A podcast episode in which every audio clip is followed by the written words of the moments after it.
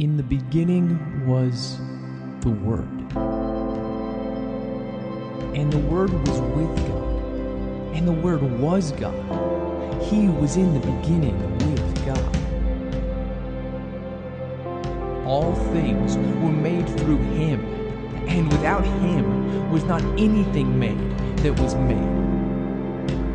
In Him was life, and the life was the light of men. The light shines in the darkness, and the darkness has not overcome.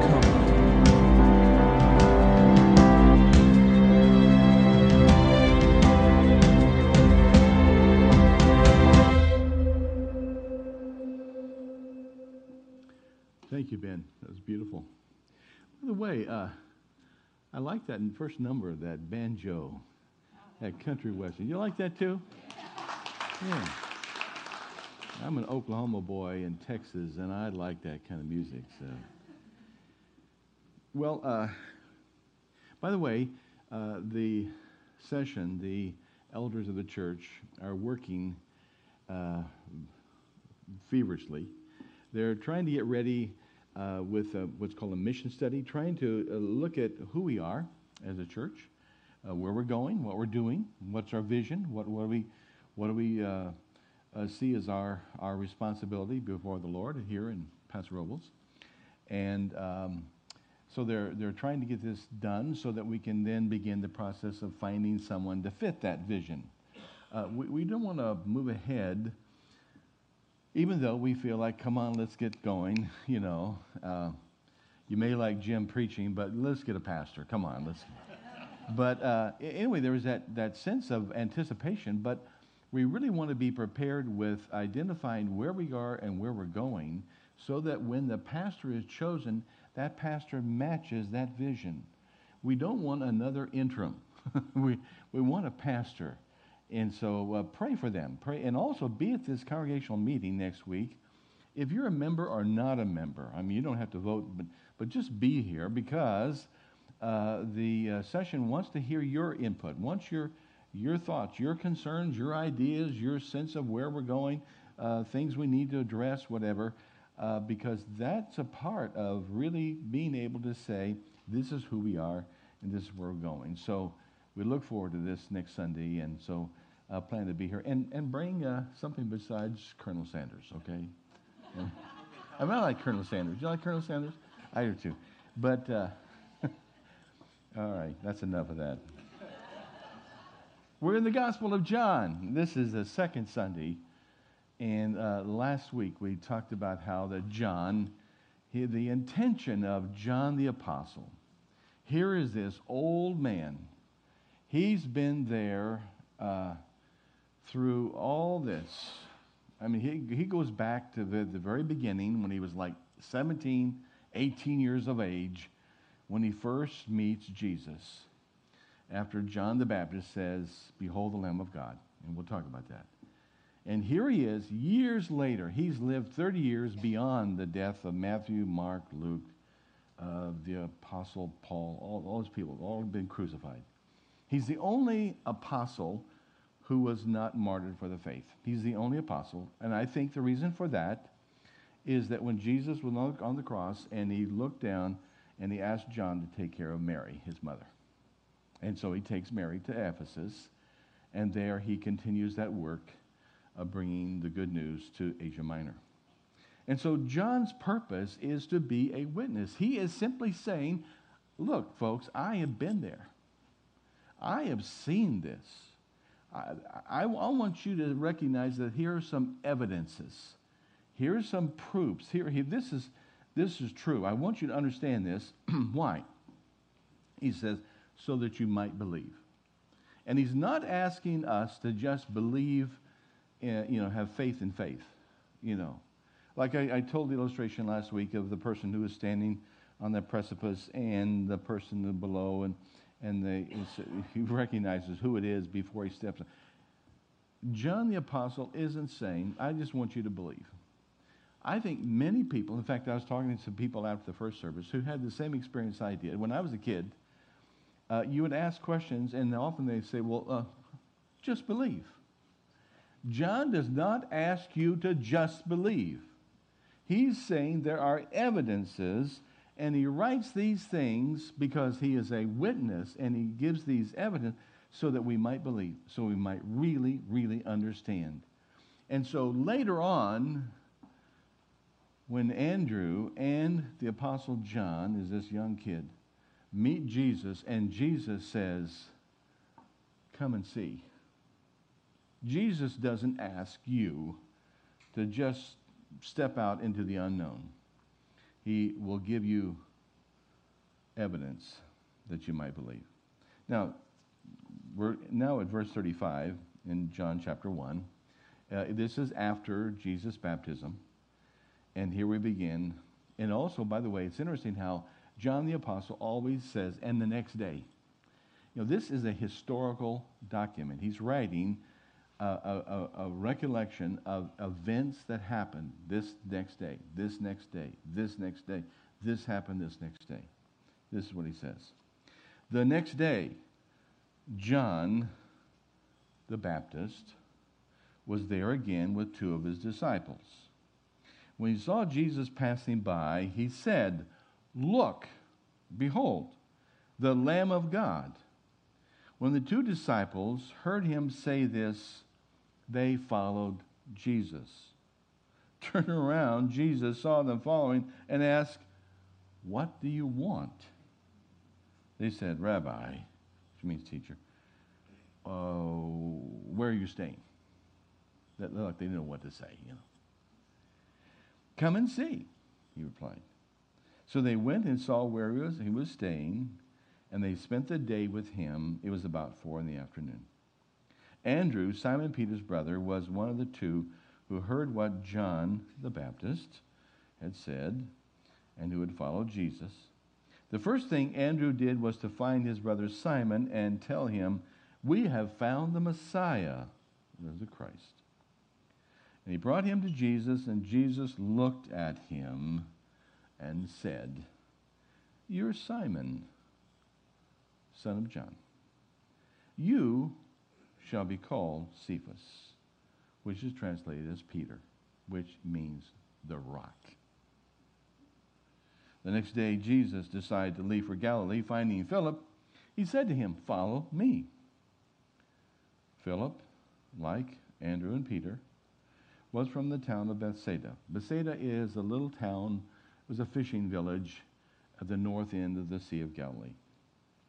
Philip found Nathanael and told him, We have found the one Moses wrote about in the law and about whom the prophets also wrote, Jesus of Nazareth in the household, the son of Joseph. Nazareth? Can anything good come from Nazareth, from there? Nathanael asked. Come and see, said Philip.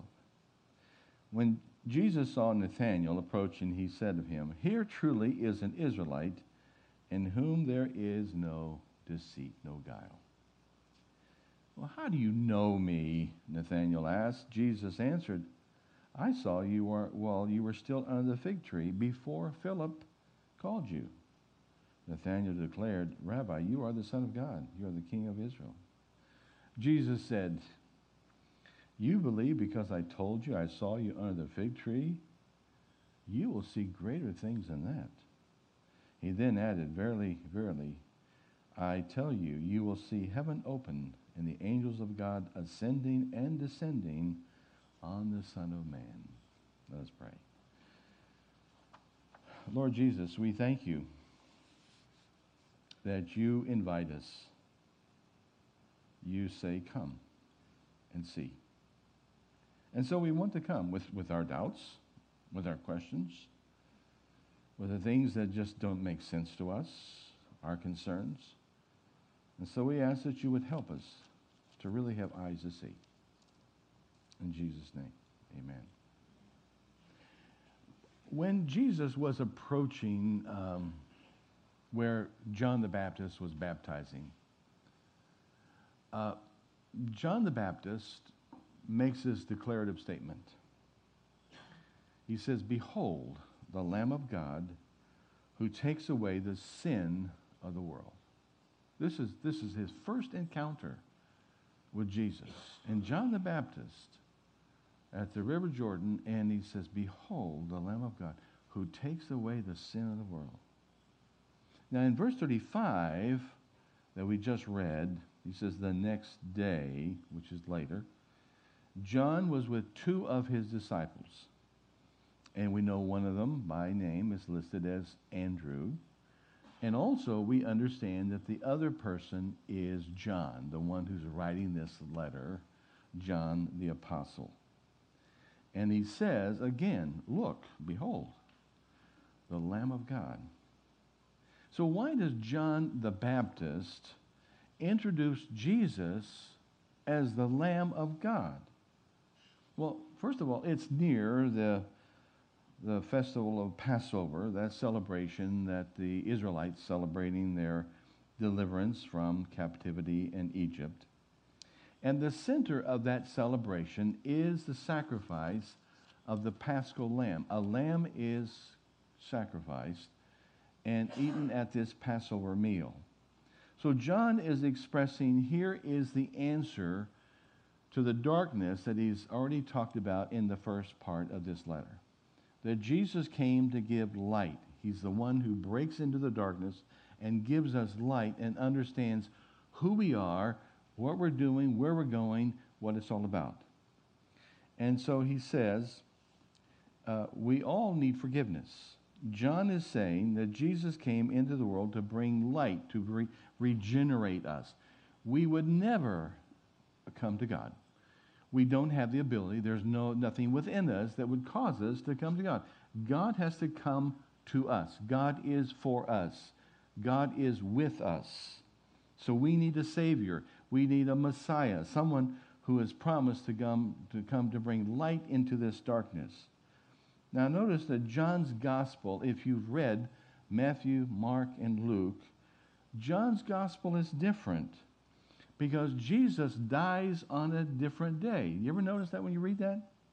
In the Synoptic Gospels, Jesus eats the Passover meal before he dies. But in John's Gospel, he doesn't. Now remember, he is a witness, he has been there. And he says the Last Supper, which Jesus was eating with the disciples, is eaten before the beginning of Passover. So John is here setting the record straight. He's trying to, he's putting the, the next day sequence, what, what happened next, next. He wants you to know the truth. So John says that Jesus was the Last Supper, at the Last Supper, a day before. And so he is hanging on the cross the day of preparation for the Passover. So here's the sequence of the, of the day leading up to Passover. That's the day when the lambs are slaughtered and everyone goes to the temple to get their lamb for the Passover meal. So on that day, thousands of lambs are slaughtered in Jerusalem. So John the Apostle is saying, Do you see that that's the day that Jesus is crucified? The day that the lambs are slaughtered. Jesus is hanging on the cross while the lambs are being slaughtered. John's gospel is emphasizing, he helps us understand Jesus is the Passover lamb. Jesus doesn't eat a Passover meal, Jesus is the Passover meal.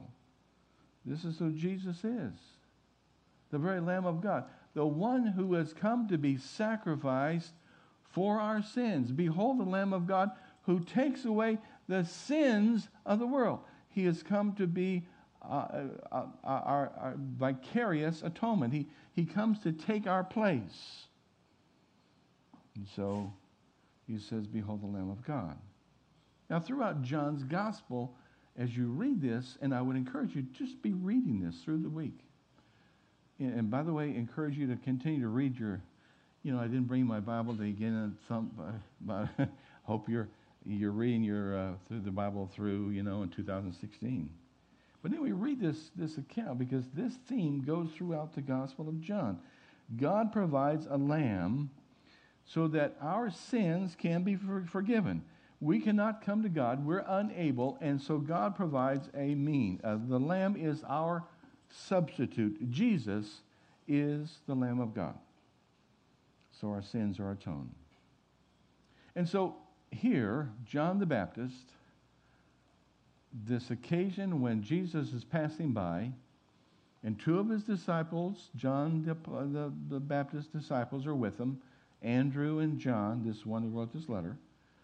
And so they see Jesus, and John the Baptist says, Behold the Lamb of God. Well, then they begin to follow Jesus. Then Jesus turns around and says, What do you want? What do you want? I love that. You ever notice how Jesus wants to make clear what you're doing? He's not asking for this isn't just something, uh, you know, lackadaisical, whatever. He wants you to know. He really wants you to know. What do you want? I mean, are you really looking for? Are you looking for a moral teacher? Are you looking for just simply a teacher, a rabbi who's going to teach you these, the, the Torah and whatever? Are, are you really looking for the Lamb of God? Jesus is asking, Do you know who I am? Well, I don't think they knew what to say. Where are you staying? I think I would have been flabbergasted too. And so Jesus says, Come and see.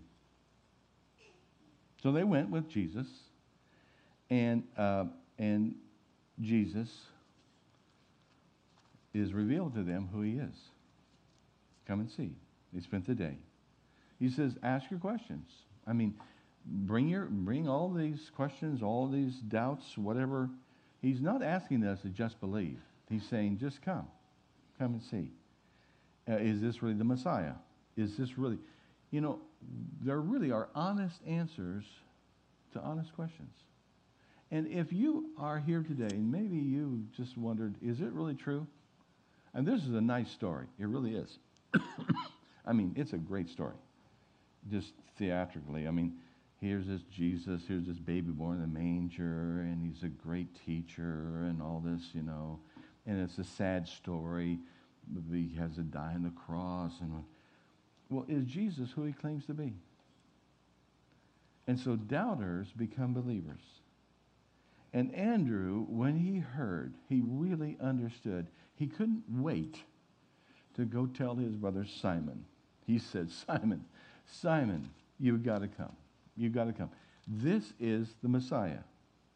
So he brings Simon to Jesus, and it says, Jesus looks at him.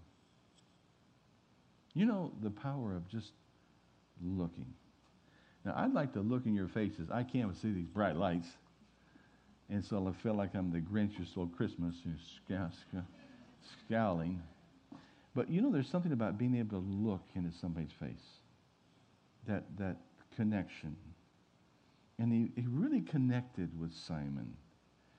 And uh, psychologists call it unconditional positive regard, you know, uh, whatever. But the reality is, Jesus really, he knew him. And Jesus knows us. He really knows us. And so he says, Simon, you're the son of John, Jonas. So you're the son of John. And he looks in the eyes of Simon and he sees Simon. And Simon is this brash, impulsive, uh, vacillating, changeable person. I mean, he just, that's who he is. And Jesus sees this and he looks and he says to Simon, You will be called Cephas, Peter, the rock. And so, what Jesus is doing is he's saying, I'm giving you a new identity. I'm going to change your story. You're not going to be this impulsive, rash, brash guy who just talks off the top of his head. Peter, your life is going to take on a whole different meaning. Peter, you're going to become like a rock. You're going to become a person with purpose with identity, meaning your, your, your whole story is going to change. Jesus says, I'm going to give that to you. that's what Jesus does. When Jesus comes into our life, He changes our identity because we know ourselves. We know our struggles. We know we know ourselves. Come on. But Jesus changes our story. And he changes us. And it's a process of, as we grow in Christ, we're amazed. Well, then the next day, this is the next day, Jesus sees Philip and he says to Philip, Follow me. When he says follow me, doesn't mean con- just follow me. He says mean continue to follow me. I think the reason why, as you read uh, Philip's story, he, he says there's sometimes there are people who come to Jesus and they, there's, they come with believing faith, but there's still so many questions. And they just need to know more and, and they're, they're, they're, they're, they're, it's a progressive kind of thing. They're, they're learning more and they're becoming more and more convinced. I think what he was saying to Philip is, is I know you, Philip.